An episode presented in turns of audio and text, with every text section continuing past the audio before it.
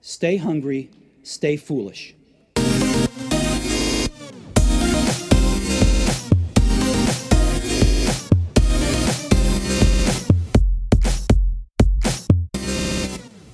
Researchers have found that the accelerated pace of modern office life is taking its toll on productivity, employee engagement, creativity, and well being. Faced with a relentless flood of information and distractions, our brain tries to process everything at once, increasing our stress, decreasing our effectiveness, and negatively impacting our performance. Ironically, we have become too overworked, unfocused, and busy to stop and ask ourselves the important question what can we do to break the cycle of being constantly under pressure, always on, overloaded with information, and in environments filled with distractions? Do we need to accept this as the new workplace reality and continue to survive rather than thrive in the modern day work environment? What if your organization's culture could be fueled by creativity and productivity? It is possible to train the brain to respond differently to today's constant pressures and distractions. The secret to dealing with life's interruptions is incredibly simple. Give each distraction just one second's time mindfully. Many companies turn to mindfulness to help their workers become more attentive and less distracted. Today's guest has worked with a multitude of Fortune 500 companies in over 22 countries. He is founder and managing director of the Potential Project, and the focus of today's show is his wonderful book, One Second Ahead. We welcome Rasmus Hougaard. Thanks very much, Aidan. Appreciate it. Happy to be here. Did I get the pronunciation right there? It was beautiful. It was beautiful.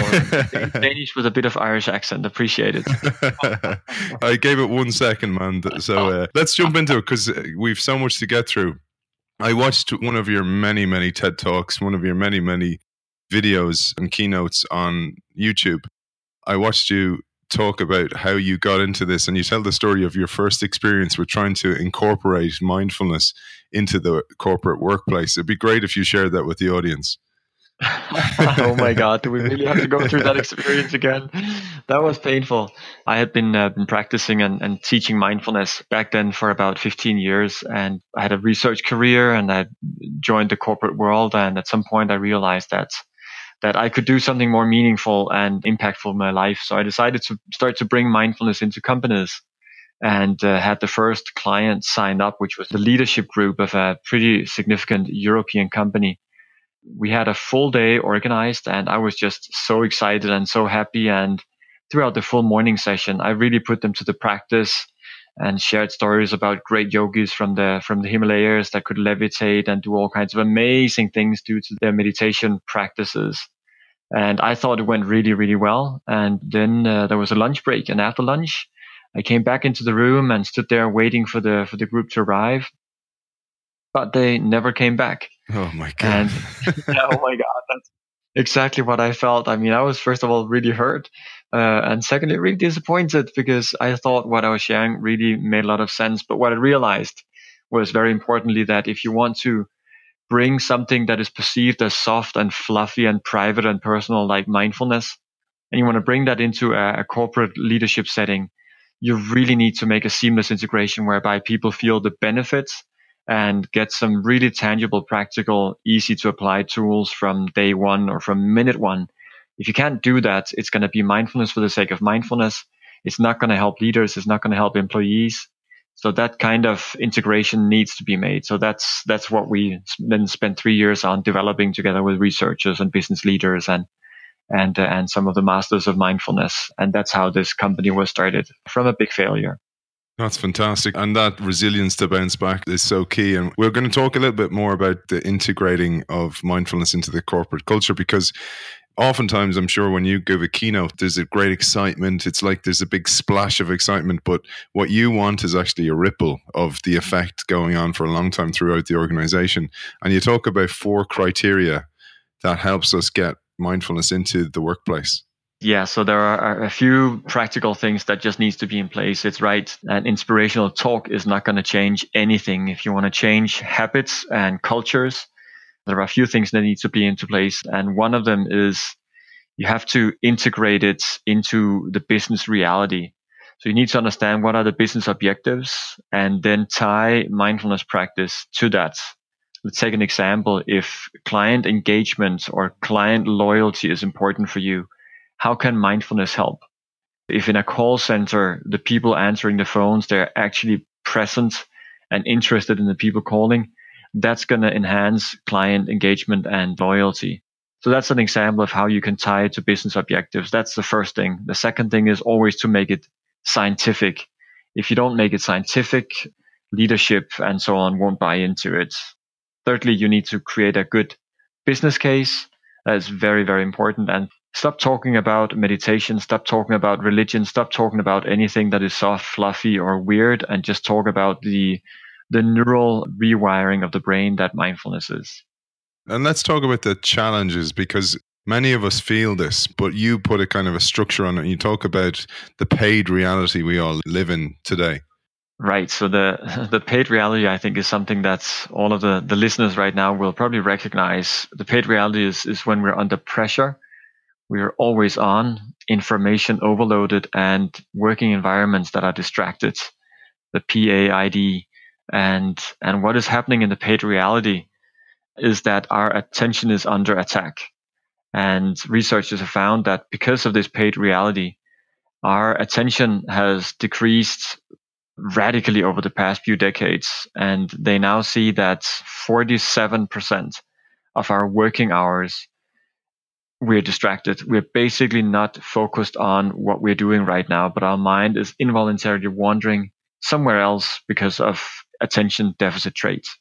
Many of us, I'm just going to throw this one out to you. This is something that I've observed just anecdotally and just watching people is people say they're busier than ever. Yet when they're in the workplace, they're not that effective or they're not that focused. So they're meeting or they're they're wandering or they're straying or they're going for coffees. And it's like that deep work, they can't get to that place of going, I'm going to absolutely nail this off my list today. And it, it seems to drag on for a long time. Then they bring their work home with them. Then they're stressed at home. Then they're not spending time with their family and friends and children. And it adds more and more stress into this mixing bowl of stress.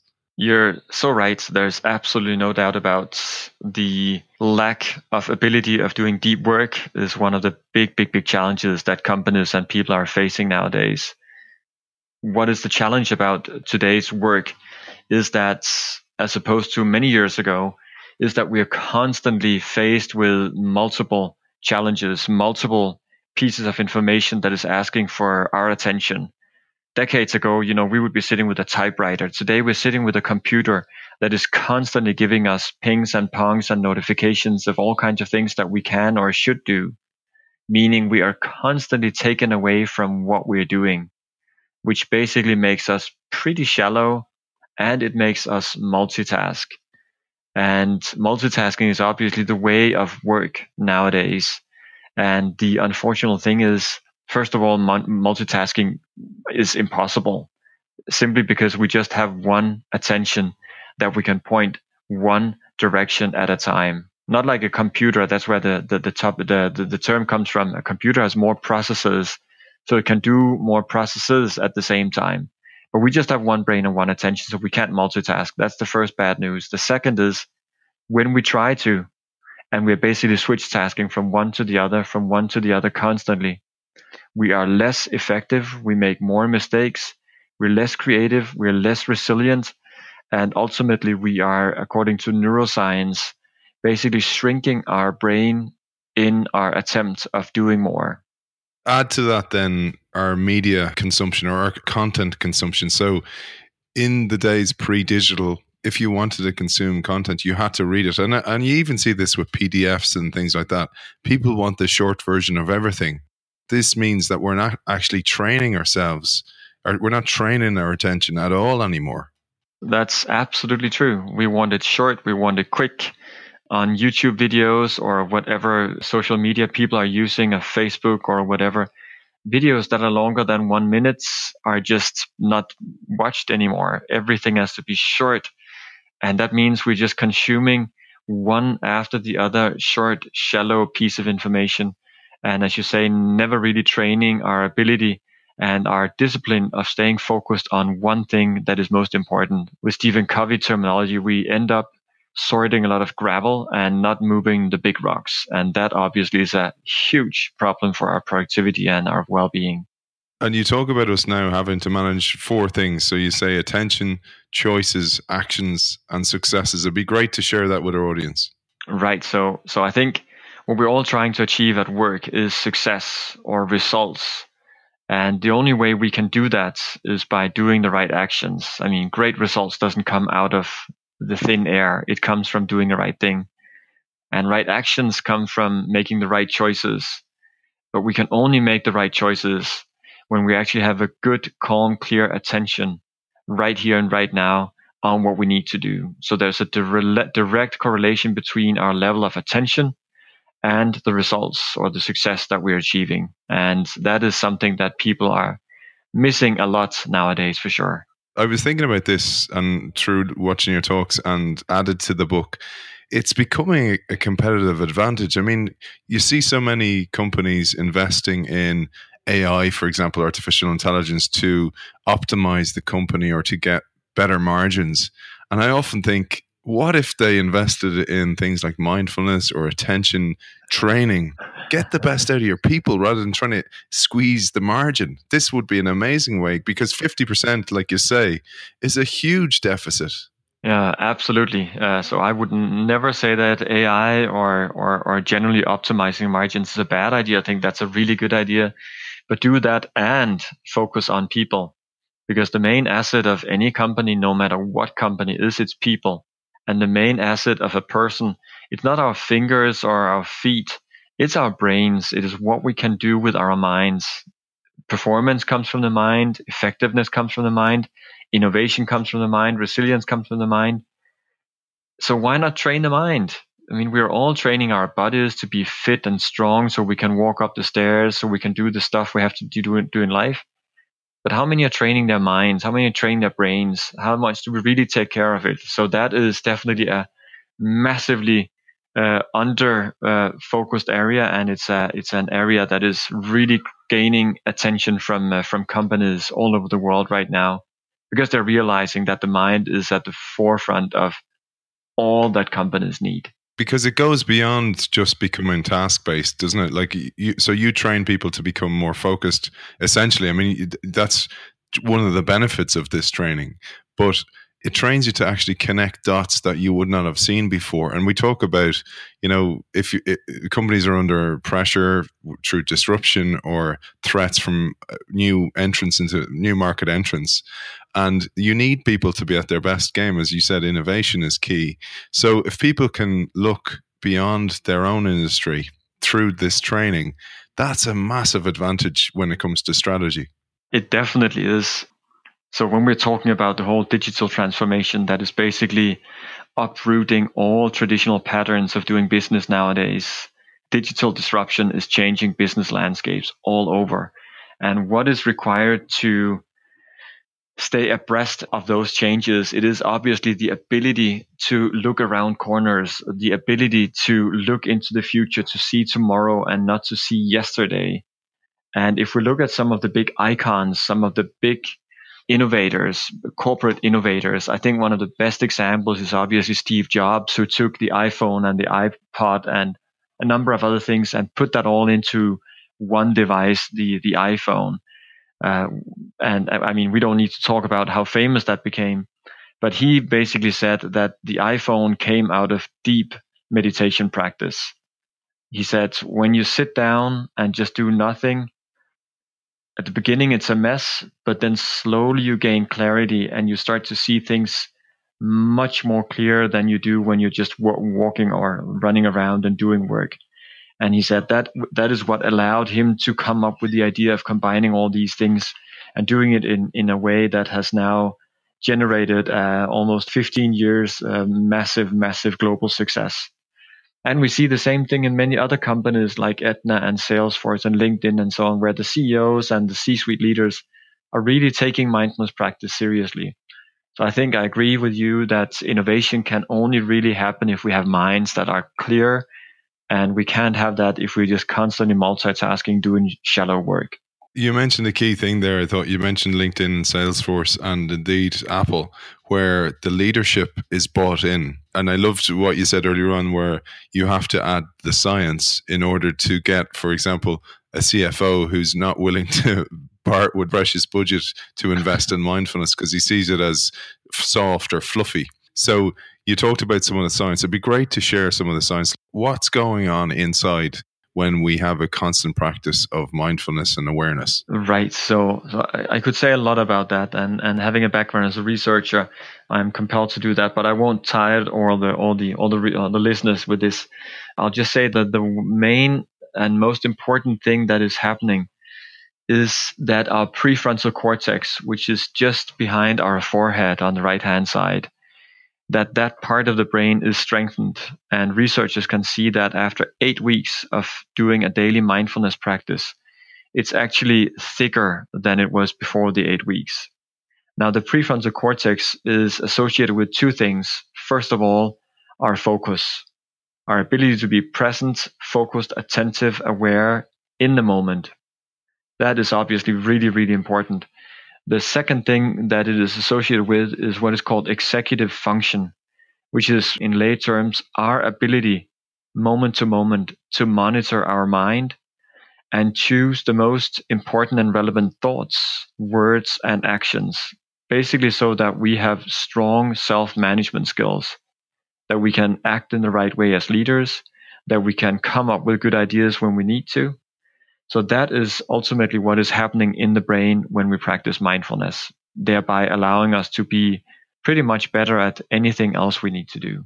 It's funny you, mentioned about how nobody trains the brain, and I used to play professional sport, and it's one of the reasons that I'm so fascinated by this area of neuroscience and the competitive edge that the mind can give you. There's no excuse today when I was playing, there was no YouTube. It was in its infancy. So there was not the amount of content, even like your own talks up there and books like your book. Still, even with all this, people prefer to look towards mindlessness. So, how do I turn off and watch Kim Kardashian? It's a way to go. I just need something mind numbing because work has been so stressful. And I just think, imagine you invested even 10 minutes of that in this to get started. And that gets me to this question, which is how can somebody get started in a very minimal way so they can start the practice, they can start the ball rolling? That's a great and the most important question. I would say the first thing is uh, download an app, and there are great apps out there. We developed uh, one called Potential Project Mindfulness, which I can obviously recommend. Um, it's very short and practical instructions, but just any app is going to be a good help. So an app is going to give you the guidance to actually do the mindfulness practice. So you don't need to sit and think about what to do. So that's the first thing. The second thing is to make a commitment that you will do it, whether that is every day or twice a day, uh, for a period of time that you determine. I recommend trying it out for three weeks, 10 minutes every day because after three weeks, 90% of people will feel a significant change in their mood, in their energy, in their focus, and or in their stress. This is just based on our own research. So three weeks is enough to really find a big difference in how you experience life. How do you shift gear after that, Rasmus? So you've locked that in, you've got the habit in place, and you're finding the app is is not giving you enough. How do you then shift gear and go up a level? Ah, so if you want to do more, then you add two minutes every week or every other week. Don't try to be too ambitious to start off with and never go more than 20 minutes. Most people won't be able to do more than that because life is busy and, and they feel they have other priorities. So slowly build up the practice. Don't start too uh, too long time because you simply won't be able to do it, and then you'll feel like you're a failure, and you'll let go of the practice. So so that's not uh, that's not a good idea when we look at the advantages beyond what you talked about the brain, there's massive physiological benefits to mindfulness as well that you, you talk about, for example, stronger immune system. Yes. So, yes, we have a, a strong immune system because what happens when you practice mindfulness is that your parasympathetic nervous system is activated, which is basically what our immune system thrives on. So, when you practice mindfulness, you allow your body to heal and and do what it needs to do to be healthy. So that is one thing. It also balances your heart rate, meaning if it's too high, it'll go lower. If it's too low, it'll go higher. It even improves your skin quality. Uh, you have better blood pressure. There's just a lot of things that uh, that is impacted physiologically, and the same thing mentally. We get more focused, we get more happy, we even get more kind from practicing mindfulness. So it's really hard to to argue against it you shared that there's rules of mental effectiveness. For example, there's two rules that you really focus upon within the book. In mindfulness practice, it's, you know, basically what we're training is our focus. We're sitting there, we're focused on our breath, and for every moment we're focused on the breath, we become more focused. And then at some point we get distracted and we notice we're distracted. So we're basically gaining awareness of our mind and our distractions. So those are the two muscles that we're training in mindfulness then we need to learn to apply those into how we deal with our everyday stream of work. And two rules is the first one, focus on what you choose. So that should be rule number one for everything you do. That means you're sitting at your desk and you're writing an important email and you do just that. That is your choice of focus. You stay focused with that.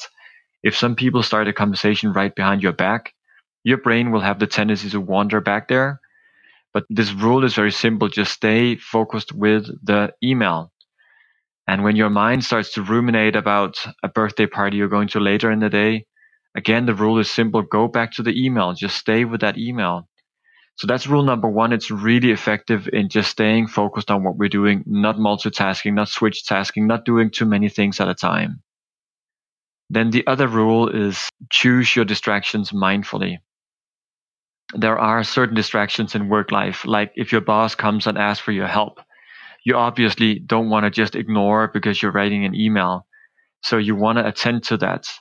But it's a mindful choice of distraction. So the boss is a distraction. You attend to that 100%. That means you let go of the email, focus on that conversation. When it's done, you go back and you finish the email. So it's basically, you could say single tasking or monotasking or doing one thing at a time and being really mindfully deliberate about what it is that you're paying attention to from moment to moment. You talk about the idea of mental bandwidth. I thought that was a great term that you used, and that it's a training of that really that we're doing with this work.